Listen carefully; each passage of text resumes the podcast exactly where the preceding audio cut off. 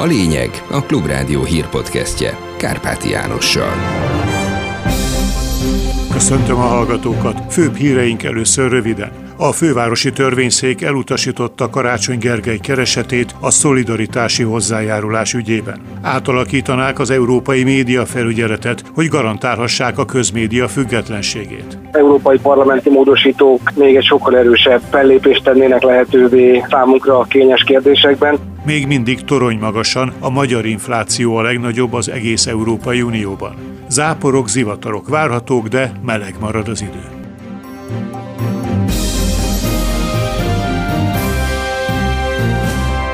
És most jöjjenek a részletek. A fővárosi törvényszék elutasította Budapest keresetét, amely a szolidaritási hozzájárulás egy részének a megfizetése ellen irányult. A fővárosvezetés azonnali jogvédelmet is kért a bíróságtól, hogy a per lezárásáig az állam ne vonhassa el a pertárgyát képező 25 milliárd forintot. Karácsony Gergely szerint a néhány év alatt 5 milliárdról 58 milliárd forintra emelt szolidaritási hozzájárulás 25 milliárddal több, mint amennyi állami normatívát kap egyes feladatokra a főváros, és ez alkotmányellenes. A főpolgármester közölte, hogy fellebbeznek az első fokú döntés ellen. A törvényszék a keresetet annak tartalmi vizsgálata nélkül utasította el, arra hivatkozva, hogy nincs hatásköre vizsgálni az államkincstár eljárásának a törvényességét. Karácsony szerint ez dermesztő jogértelmezés, hiszen a közigazgatási cselekmények jogszerűségének vizsgálata az alaptörvény szerint is a bíróságok hatáskörébe tartozik. Belenyúlna a magyar médiapiaci viszonyokba a sajtószabadság biztosításáról szóló készülő uniós jogszabály, amelynek végleges szövegéről még nagy viták várhatók, írja a népszava. A cikk szerint az Európai Parlament állampolgári jogi szakbizottsága elfogadta a jogszabály tervezetéről szóló véleményét. Arról szeptemberben szavaz az EP Kulturális és Oktatási Bizottsága, majd a plenáris ülés várható jóváhagyását követően megkezdődhetnek a tárgyalások a tagállami kormányok képviselőiből álló tanácssal a jogszabály végső formába öntéséről. A tervezet szerint átalakítanák az európai média felügyeletet. Egyebek közt garantálni akarják a közmédia függetlenségét. Megtiltanák azt is, hogy kémszoftvereket vagy más hasonló technológiákat telepítsenek médiamunkások, alkalmazottaik vagy családtagjaik eszközein. Jelentős hatással lehet a hazai média állapotokra a bevezetendő uniós szabályozás, nyilatkozott a Klubrádiónak Poják Gábor médiajogász, a Mérték média elemző műhely vezetője. Érinti, sőt szerintem számos részének kifejezetten a magyar média helyzet a, a kiinduló pontja, illetve az indítóka. Elsősorban, ami számunkra érdekes, az az állami reklámköltéseknek a szabályozása. Most itt úgy tűnik, hogy az eredeti, hát alapvetően nem túl erős kötelezettségeket megáll megállapító tervezethez képest egy elmozdulás várható, valamiféle akár számszerű korlátozást is megállapítva, és ezen kívül foglalkozik a médiapiaci összefonódások koncentráció kérdésével, az megint egy magyar szempontból izgalmas kérdés lehet, foglalkozik a közmédia függetlenségével, ami első hallásra nyilván megint egy magyar ügy is, második ránézésre azért azt gondolom, hogy az nem fog jelentős változásokat hozni a magyar helyzetben, foglalkozik egy, egy európai média szabályozó együttműködésnek a létrehozásával, és most itt az új Európai Parlament által elfogadott tervezet kifejezetten azt mondja, hogy azok a tagállami hatóságok, amilyen nálunk a média tanács, amelyekről egyértelműen kimutatható, hogy nem függetlenek a kormányzattól, azok nem vehetnek részt ennek a működésében, hogy az átmegye, ez egy nagyon izgalmas kérdés. Tehát egy csomó olyan terület van, ami kifejezetten a, a magyar helyzetet érzékenyen érinti, és ezek a, a mostani európai parlamenti módosítók még egy sokkal erősebb fellépést tennének lehetővé számunkra a kényes kérdésekben. Hát nagyon kíváncsi vagyok, hogy politikailag ezek eh,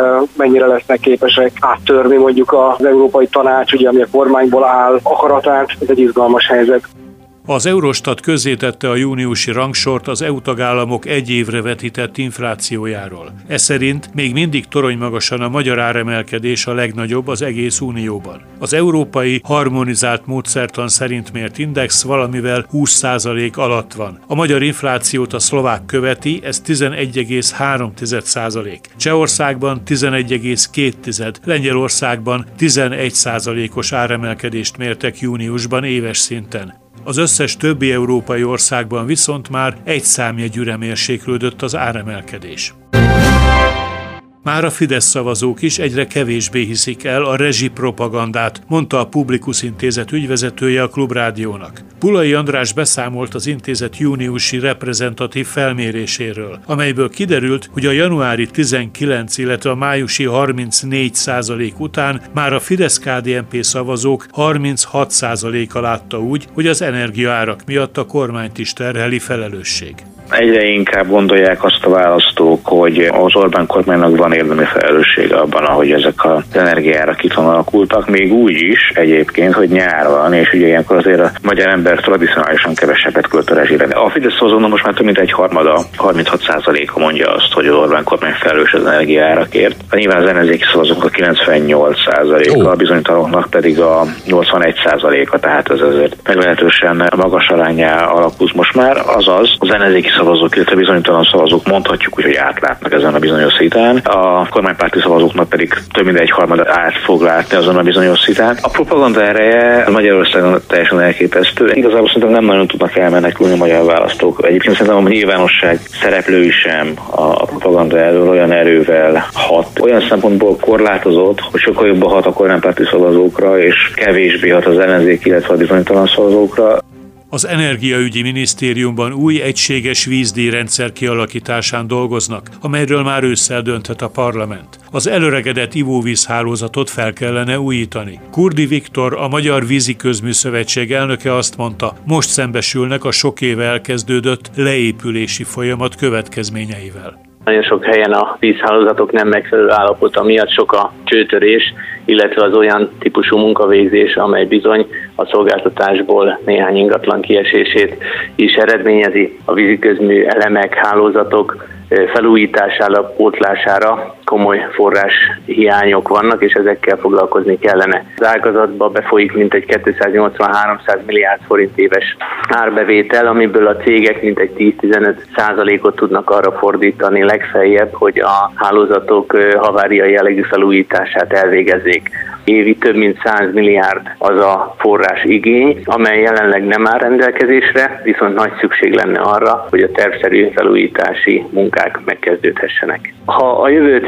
kutatjuk, akkor érzékelhető, hogy ahhoz, hogy ez a forrás az ágazatba bekerüljön, ez elvileg két úton lehetséges. Az egyik az, hogy a víz és csatorna díjakba beépülnek azok a költséghányadok, amelyek fedezik ezeket a kiadásokat. A másik verzió, hogy külső források becsatornázása történik meg az ágazatba, és abból lesznek ezek finanszírozva. Szankciókat készít elő az Európai Unió Fehér Oroszország ellen. A csomag már elkészült, de még nem hirdették ki hivatalosan, írja a politikó benfentes források alapján. A büntető intézkedések katonai célra használható termékeket érintenek majd, főleg harctéri felszerelések, illetve repülőgép alkatrészek kerülnek az intézkedés hatája alá. Az EU fellépését az indokolja, hogy Fehér Oroszország támogatást nyújt az orosz haderőnek az Ukrajna elleni invázió során logisztikai és harcászati eszközökkel is, valamint nemrég orosz nukleáris fegyvereket engedett be a területére. Most pedig egy újszerű kibernetikai veszélyforrásról különféle támadások végrehajtásában segítkezhet a Worm GPT nevű mesterséges intelligencia alapú eszköz. Ezt kifejezetten bűncselekmények elkövetésére tervezték, és soha nem látott nagyságú támadások indítását teszi lehetővé a hackerek számára. Az eszközre a Slash Next kiberbiztonsági vállalat szakemberei figyeltek fel. Le is tesztelték. Azt a parancsot adták neki, hogy készítsen olyan e-mailt, amelyben egy mit sem sejtő felhasználót család számla kifizetésére vesz rá. Ilyesmit a közismert chatbotokkal nem lehet megtenni, mert be vannak tanítva arra, hogy az ilyen kéréseket megtagadják. A Worm GPT azonban minden további nélkül eleget tett a kérésnek, és az általa generált e-mail igencsak cseles és meggyőző volt, vagyis az eszköz képes lehet kifinomult adathalász kampányok lefolytatására is.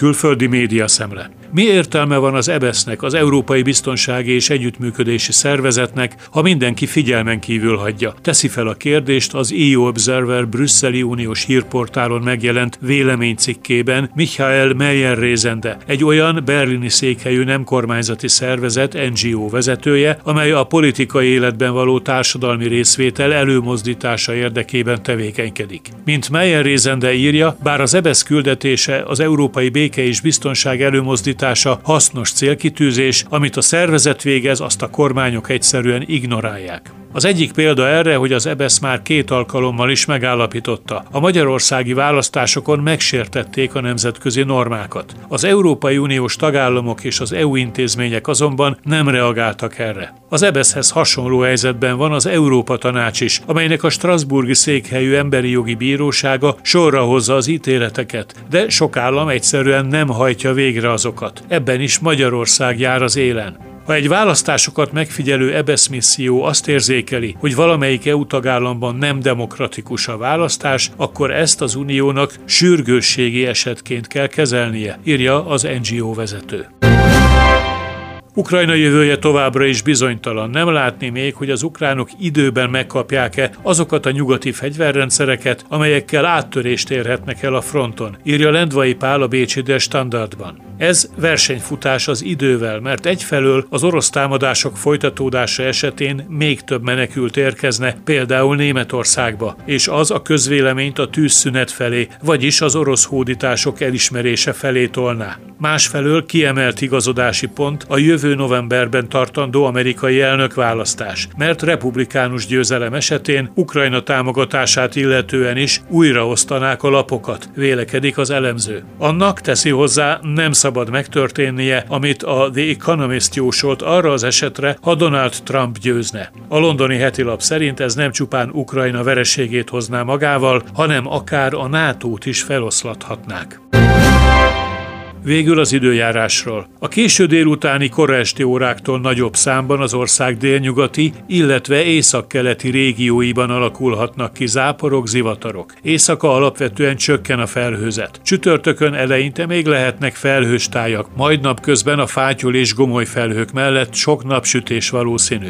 A legalacsonyabb éjszakai hőmérséklet 17 és 21. A legmagasabb nappali hőmérséklet csütörtökön 27 és 33 fok között alakul. Budapesten 29 fok várható. A Balaton Siófoknál, valamint a Tiszatónál az élő Tiszavize 27, a Velencei tó a Gárdnál 27 és fél fokos. Kárpáti Jánost hallották. Köszönöm a figyelmüket.